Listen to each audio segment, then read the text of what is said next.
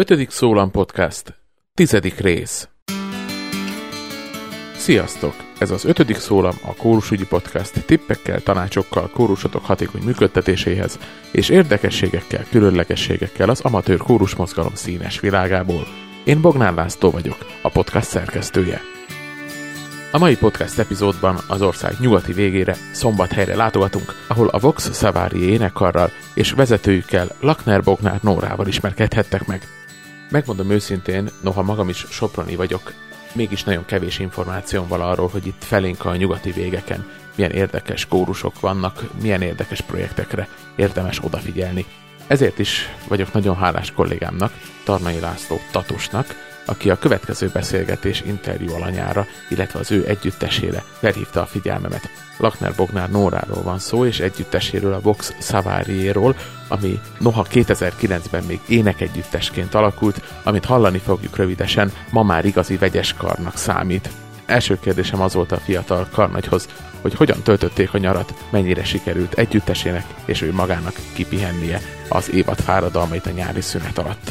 Nagyon rövid pihenője volt a, a kórusnak. július kilencedikén volt az utolsó közreműködésünk egy élő mise keretében, ugye Szombathely most a Szent Márton évről szólt, és volt egy nyilvános nyílt téren zajló mise, ahol a, a kórus nagy része közreműködött. Ez egy bő hónapja volt, és augusztus tizenhatodikán kezdtük újra a próbákat. Hát ott nyilván még, még egy kicsit kevés százalékkal vettek részt a tagok, de múlt kedden, mi keddenként próbálunk, már nyolcvan-nyolcvanöt százalékos volt a részvételi arány. Nehéz ilyenkor egy nyári szünet végén összeszedni a kórustagokat? Hát én azt gondolom, hogy a nyári szünetre való tekintettel ez mindenhol gond, ahol amatőrök és önkéntesek dolgoznak együtt.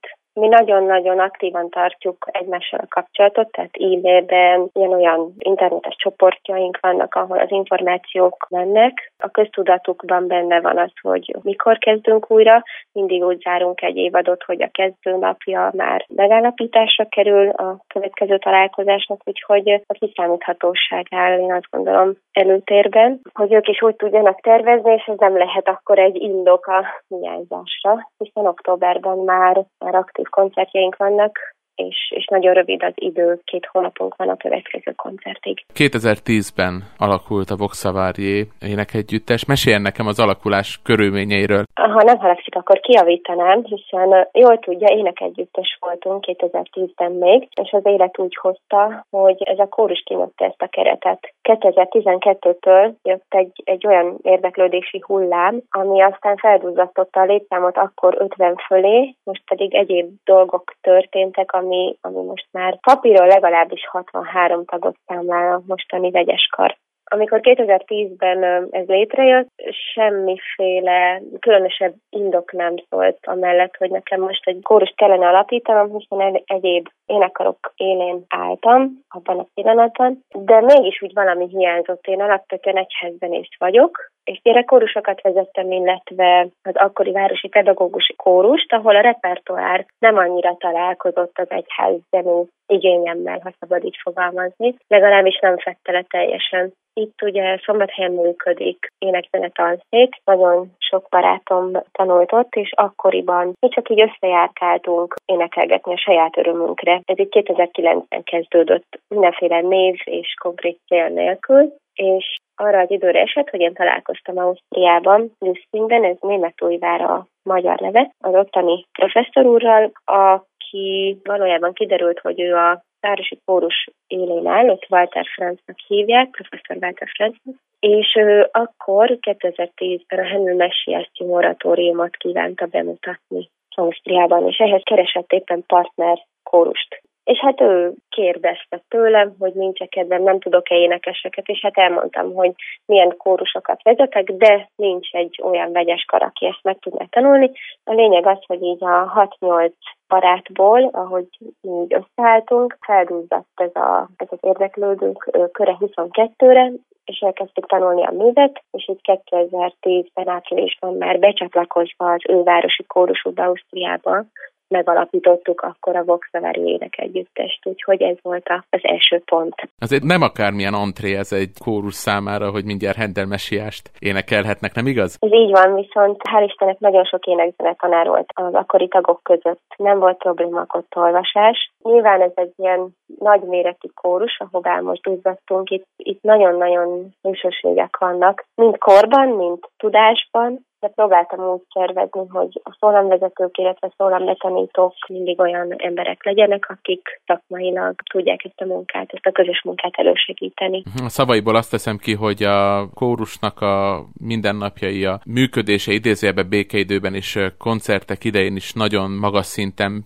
szervezett. Kik alkotják jelenleg a kórust, és milyen szinteken szervezik meg magukat a kórustagok, illetve az önirányításával esetleg? Az elején nyilván, amikor egy közösség még csak néhány emberből áll, néhány ember alkotja, akkor sokkal könnyebb átlátni. De meg kellett találni azokat a fórumokat, ahol, ahol ezek az emberek, ahol ezek a kórustagok minden pillanatban elérhetők. Hát erre nagyon jó internetes felületek és honlapok vannak, és e-mailes lehetőségek. Két évvel ezelőtt jutott eszembe, hogy a méretek már meghaladják az én szervezési lehetőségeimet, hiszen nagyon nehéz egy kóruspróbából azt az időt rászánni arra, hogy a szakmai munkából ne fordítsunk ezekre a megbeszélésekre túl sokat. Mi heti egyszer jövünk össze, és én ezt a száz húsz percet nagyon aktívan szeretem kihasználni. tíz-tizenöt perc szünet van a közepén, de ez is elég szoros.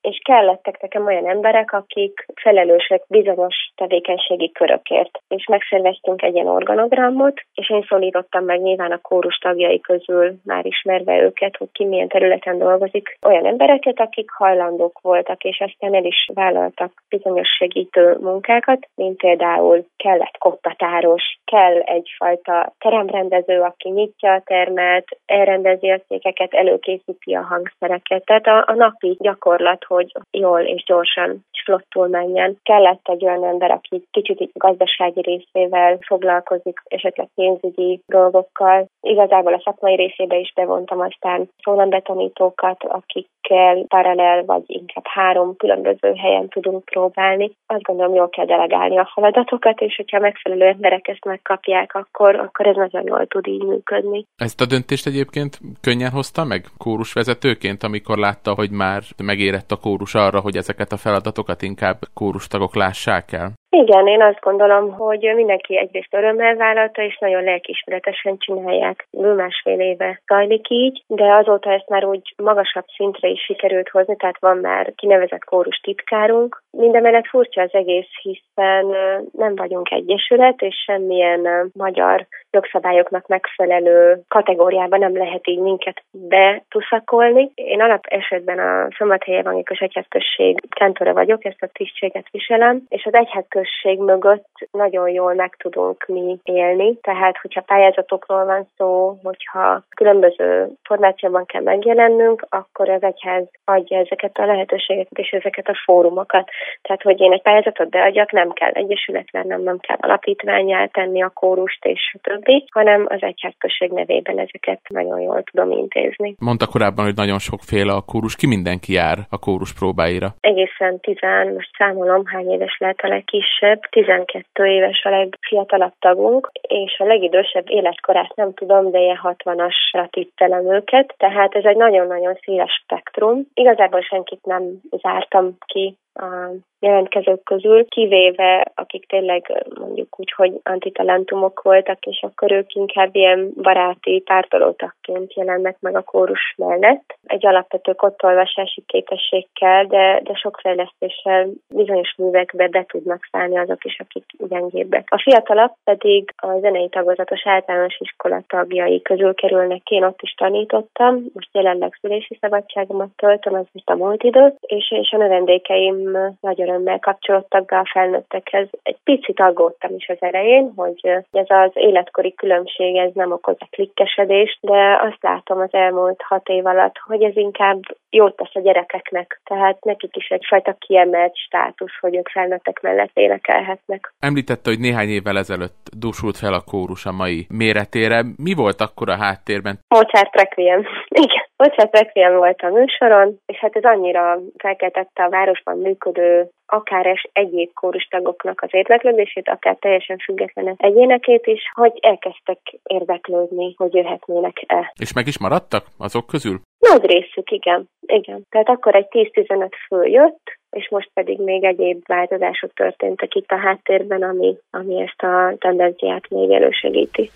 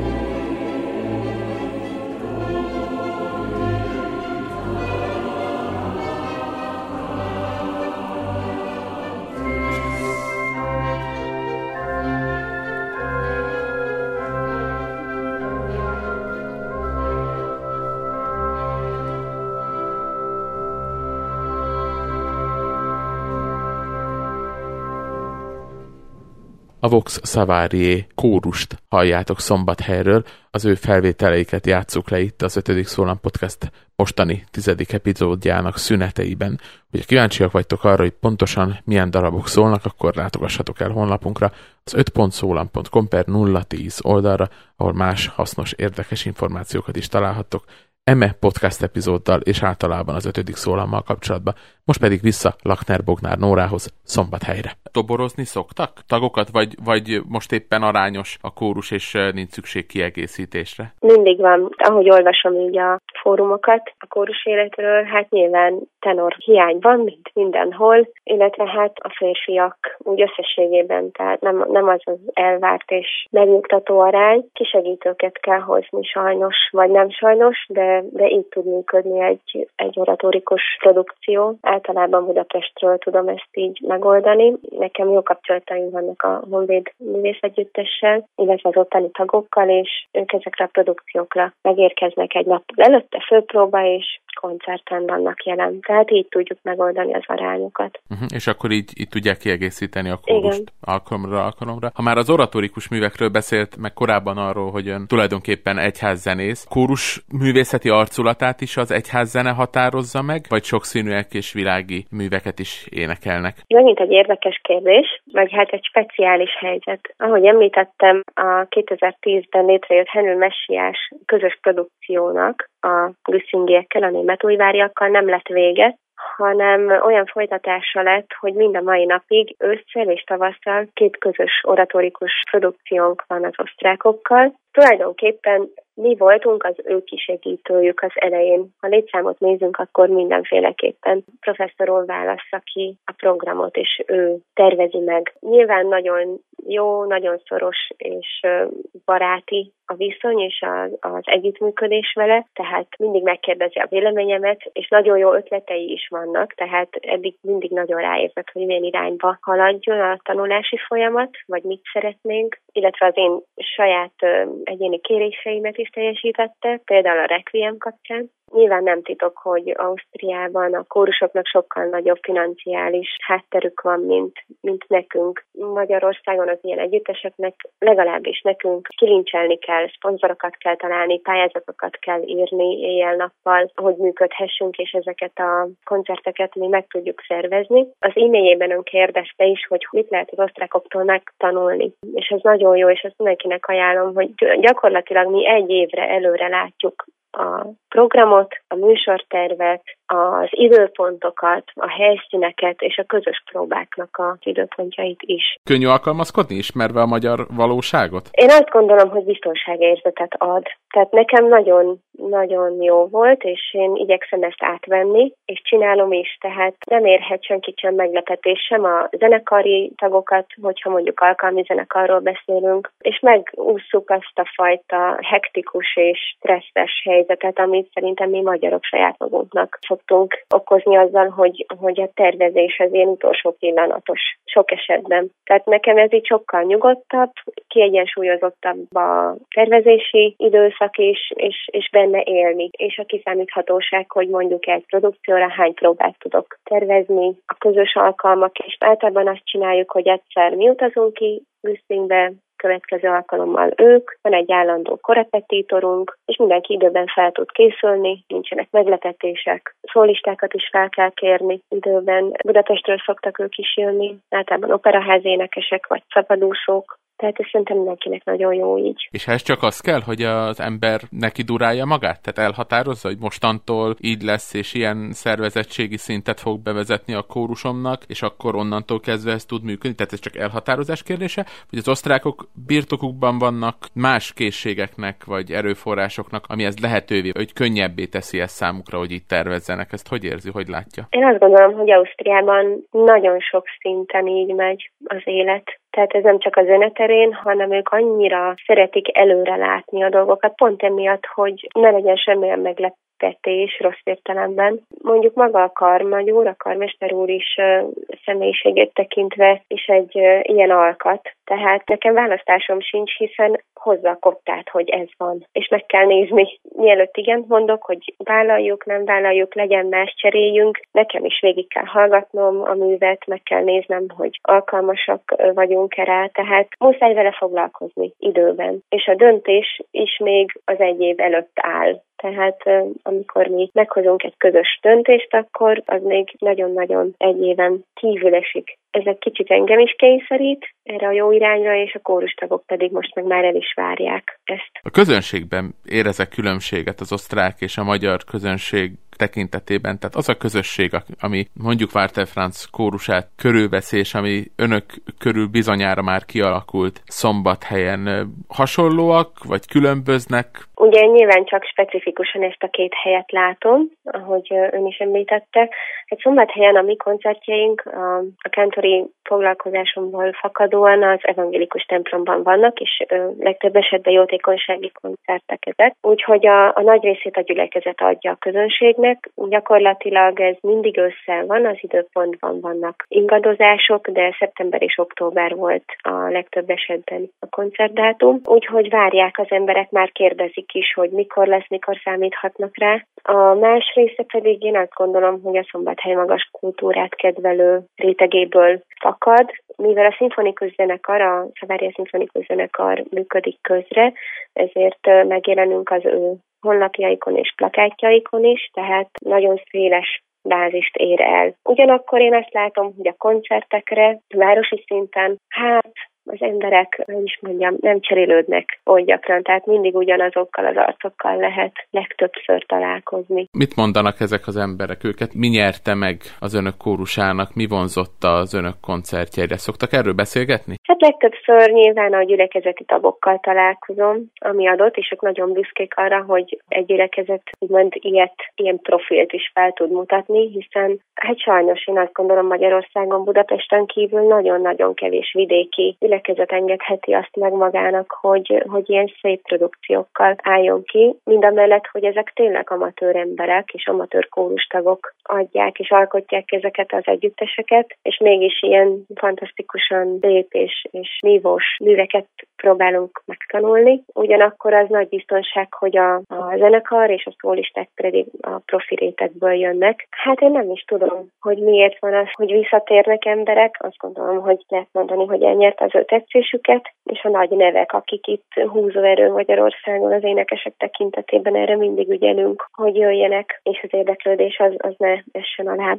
Amikor nem ezeket a műveket énekli az énekkar, akkor, akkor hogyan választ ön művet a kórusnak? Mik azok a szempontok? Mi áll jól például a kórusnak? Hát tulajdonképpen most, hogy meggyarapodtak a feladatok, tulajdonképpen a másfél-két hónap szünet, tehát tíz hónapig dolgozunk, és ezek olyan nagy feladatok ezeknek az amatőr kórustagoknak, hogy az alapos munka igényli azt, hogy nagyon-nagyon hosszú hónapokat ezzel töltsünk, szólampróbákkal, és én annak a híve vagyok, hogy inkább minőség, mint mennyiség, és éppen ezért nem sok a fellépés, viszont azok nagyon hangsúlyos dolgok. Ezeken a produkciókon kívül, ami osztrák-magyar, ezen kívül vannak speciálisan olyanok, amelyeket liturgikus keretben mutatunk be, ez csak a szombathelyi evangélikus gyülekezetnek a, úgymond a sajátja, ilyenkor alkalmi zenekarral dolgozunk, és igyekszünk a lelkész úrral olyan alkalmat találni, ahol Isten tiszteleti keretben szólalhatnak meg művek. Tehát például kantátazon és Isten tiszteleteket tartottunk, ami nekem nagyon nagy szívügyem továbbra is. Ezt hogy kell elképzelni a gyakorlatban? Kamp Salamon tanár úr ugye fantasztikusan megteremtette Budapesten a, ezeket a lehetőségeket ott a Deák téren. Nem is tudtuk mi is, hogy nézett ki egy Bach korabeli istentisztelet. Kiválasztottuk az adott ünnepre, most éppen húsvétkor volt két évvel ezelőtt. Megnéztük, hogy Nagy Sebestyén Bach milyen húsvéti kantátákat írt. Kiválasztottuk, lelkész úrral egyeztettünk, ahogy Bach akkor annó maga is tette, ugye a prédikációi alapigére készültek a kantáta szövegek, lelkész úr erről prédikált, és ugye a funkcióját így töltötte be a kantáta, hogy a első felében voltak az idevágó tételek, középen fókuszpontban az igehirdetés, és aztán a kantáta második fele pedig a prédikáció után következett. Ú, ez nagyon érdekes, ez nagyon érdekesen hangzik. Amikor ön úgy döntött, hogy ezt a hagyományt meghonosítja Szombathelyen, akkor hogyan indult ennek neki? Honnan talált forrásokat, hogyan nézett ennek utána? Hát egyrészt szakdolgozatom is nagyjából ezt az irányt vette le, tehát engem már úgy évekkel ezelőtt is érdekelt, és hát nem tudom megmondani, tulajdonképpen valószínűleg ez a luteránus öntudat, amit itt elém plantáltak gyerekkorom óta, az így kiütközött. Nagyon-nagyon szeretem ezeket a zenéket, és egy óriási lehetőségnek tartottam, amikor, amikor lelkész úr rábólintott, hogy na jó, akkor, akkor csináljuk ezt meg. Azért ez is nagy szerencse, vagy isteni áldás, hogy ilyen lelkivezetője lehet valakinek, hogy a zenét ennyire fontosnak tartja, és ebben ő partner. Tehát itt Szombathelyen minden adott volt. A következő lépés pedig már csak az volt, hogy zenekari tagokat kellett találni, és ebben a tekintetben is nagyon jó pozíciónk van, úgyhogy ilyenkor alkalmi zenészeket hívtunk, tehát alkalmi zenekar, nem választottunk nevet, mert hiszen mindenki szinte a szimfonikus zenekarban dolgozik, csak egy kisebbezettünk is nyilván elég volt ehhez a produkcióhoz, és a szólisták pedig azok közül tudtunk választani, akikkel az elmúlt években már Walter Franz révén sikerült kontaktba kerülni.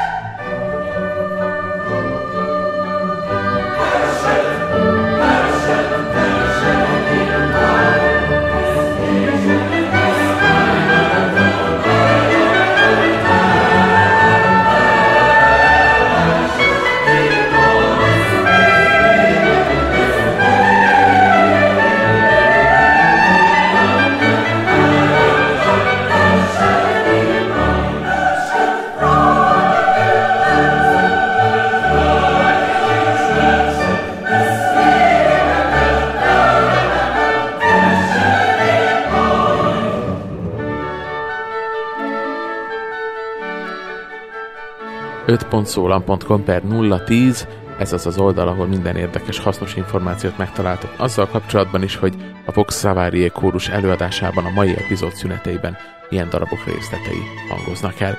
Most pedig folytatódik a beszélgetés Lackner-Bognár Nórával, aki a szombathelyi Vox Savariae kórus vezetője. Szó esett már Walter Franz professzorról, illetve Kamp Salamonról. Rajtuk kívül kinek a tanácsát kérik, hogyha valamiben segítségre vagy iránymutatásra van szüksége? Kire figyel oda? Gondolok itt együttesekre, más együttesekre, és esetleg a környéken vagy máshol az országban, illetve olyan szakmai személyiségekre, akiknek igazán ad és keresi a véleményét.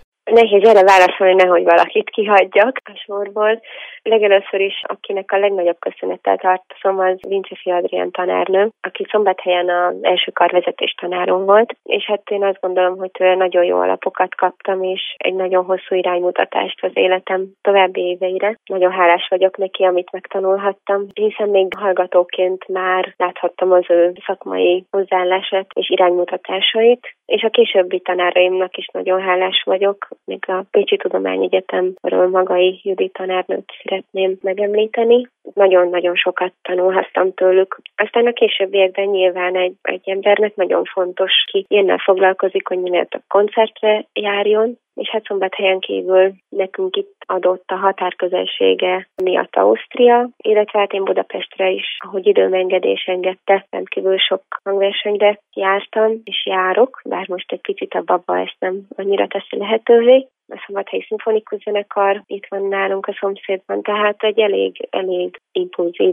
helyzet van itt körülöttem. Akinek pedig kikérem a tanácsait és órákat kapok tőle, az pedig Antal Mártyás karigazgató úr, akinek szintén nagyon hálás vagyok, hogy szakmailag támogat mind a mai napig egy-egy ilyen komoly feladat előtt. Hogyan találtak egymásra a karigazgató úrra? Hát ő Budapestén, Szombathely, mi volt az az apropó, ami, aminek kapcsán kialakult ez a szakmai kapcsolat? Hát ha jól emlékszem, akkor ez már jó sok éve volt, talán egy évtizeddel ezelőtt is. Akkoriban Szombathelyen az akkori polgármester úrnak voltak olyan ötletei, hogy vissza kellene hozni Szombathelyre egy profi kórust, vissza kellene állítani. Van profi zenekar, színház is lett, hála jó Istennek, de valahogy a, a kórusok mindig egy picit ilyen mostoha körülmények között voltak. Volt annó oratórikus kórus, most én ezt nem tudom önnek hitelesen elmondani, hogy mi vezetett ahhoz, hogy, hogy ezt a város már nem tudta fenntartani financiálisan. Én a jelenlegi helyzetet látom, hogy nincs olyan énekegyüttes, akit így ímót támogatna a város, tehát hogy hivatásos énekeseket tudna működtetni, és sajnos ez nem sikerült akkor sem, de az akkori polgármester úr engem kért arra, hogy próbáljam meg felkutatni ezeknek az adminisztratív oldalait, és akkor kerestem meg Antal Mártyás karigazgató urat, hogy segítsen elmondani, hogy egy szervezeti felállás hogy néz ki náluk. Elkezdtünk beszélgetni, tényleg nagyon kedvesen rendelkezésem, tehát minden kérdésem kapcsán, és megmaradt egy, egy jó viszony, egy baráti viszony, és azóta évente egyszer, kétszer, háromszor találkozunk, és segít nekem felkészülni. Beszéljünk arról egy kicsit így a beszélgetés vége felé, hogy hogyan nyerte meg a, a kórusművészet magának önt. Mondta, hogy egyházzenész, és én azt olvastam önről, hogy az orgona volt eleinte az a hangszer, aminek a kvázi a bűvöletében elképzelte jövőjét. Hogy lett ebből mégiscsak karvezetés, és hogyan lett ön kórusvezető? Ja, az egyházzene szakon mindkettőt tanuljuk, tehát az orgonát is nagyon hangsúlyosan, illetve a kórusvezetést. Tulajdonképpen egy orgonatúrán vettünk részt, ha jól emlékszem, harmadéves voltam. Virág András tanár úr volt az akkori professzorom, és én, én végig arra készültem, hogy majd itt a szombathelyi tanulmányaim befejezése után majd orgonát fogok még valamilyen egyetemi keret között tovább tanulni, és az utolsó kiránduláson én rádöbbentem valahogy arra, hogy tényleg imádom ezt a hangszert, és mind a mai napig gyakorlom is, és kántori munkámból fakadóan ez hál' Isten megmaradhatott, de arra rájöttem, hogy én sokkal jobban szeretek emberek között lenni és emberekkel foglalkozni, mint sem, hogy napi öt-hat órát elvonuljak egyedül egy templomba, és hogy gyakoroljak, és egy kicsit olyan magányos szakmának éreztem ezt. Tehát amikor az orgonatúrán részt vettünk, és találkoztunk bizonyos orgonaművészekkel, akkor, akkor nekem ez ilyen, egy ilyen, ilyen furcsa érzés volt, hogy, hogy biztos vagyok abban feltettem magamnak a kérdést, hogy, hogy rá tudom szánni mondjuk család mellett ezt a, ezt a sok időt, és tulajdonképpen valahogy érdekes lett az életem alakulása, mert egy orgonaművészhez mentem feleségül, és ő tényleg ezt csinálja, hogy napi öt-hat órát egymaga szépen el orgonálgat. Jól döntöttem akkor, hogy, hogy a karvezetést választottam a további tanulmányok kapcsán. Most mi foglalkoztatja önt, és, és az együttessel közösen milyen célokat tűztek ki maguk elé? A célom semmi más, mint ezt a szép vonalat, vonulatot fenntartani. Tehát ezeket az együttműködéseket egyházakkal, az osztrákokkal, a zenekarral, és ezt a, ezt a nívót, amit itt elértünk, minél inkább megtartani, és a kórustagokat is. Minden önkéntes alapon szerveződik. Tehát talán ez a legnehezebb ebben az egészben, hogy úgy szakmailag színvonalat elvárni valakiktől jelenlétet, minél kevesebb hiányzást és odaadást, és sok-sok időt és energiát tőlük, hogy ők ezt ráfordítsák, anélkül, hogy bármifajta kontroll lehetne a kezembe. Tehát nyilván egy, egy hivatásos együttesnek ez nagy előnye velünk szemben. De cserébe az eredmények is szépek, nem gondolja? Vagy szebbek, tisztábbak, hitelesebbek, autentikusabbak, mint egy, mint egy professzionális együttesnél, vagy erről mit gondol? Én nem akarok összehasonlítani, mert nem, nem tisztem. Én azt tudom, hogy akik nálam énekelnek, hogy ennek milyen emberi vonulatai vannak, amit én kapok emberileg és szeretetből, és milyen társaságban érhetem a mindennapjaimat, és milyen visszajelzéseket kapok tőlük. Tehát, hogy tiszteletben és, és végeláthatatlan nagy szeretetben, tehát tudom, hogy ők mennyire szeretnek ebbe a kórusba járni. És hát ennél nagyobb öröm, azt gondolom, nem, nem is várható el, és nincs is szükségem rá. Lackner-Bognár Nórának nagyon szépen köszönöm a beszélgetést, sok sikert, érdekes, izgalmas projekteket kívánok a szombathelyi Vox Savariae kórusnak a határon belül és azon túl egyaránt. Ez volt mára tehát az ötödik Szólam Podcast. Egy újabb város került fel a térképünkre, Sopron, Székesfehérvár, Debrecen és Budapest mellett most már egy szombathelyi kórus is szerepel azon a térképen, ami virtuális utazásainkat rögzíti. Ha ti szeretnétek együttesetekkel felkerülni erre a térképre, akkor jelentkezzetek, és mi nagyon szívesen bemutatunk titeket, programjaitokat, működéseteket az ötödik Szólam Podcast valamelyik következő epizódjában. E-mailben a hello kukac öt pont szólam pont com címen értek el minket, de van egy Facebook oldalunk is, így is úgy is megtaláltok minket, és fel tudjátok venni velünk a kapcsolatot. És akinek még nem volt meg az évadban az első koncertje, annak jó próbákat kívánok, kellemes és izgalmas felkészülést a koncertekre, legközelebb két hét múlva találkozunk, addig is, sziasztok!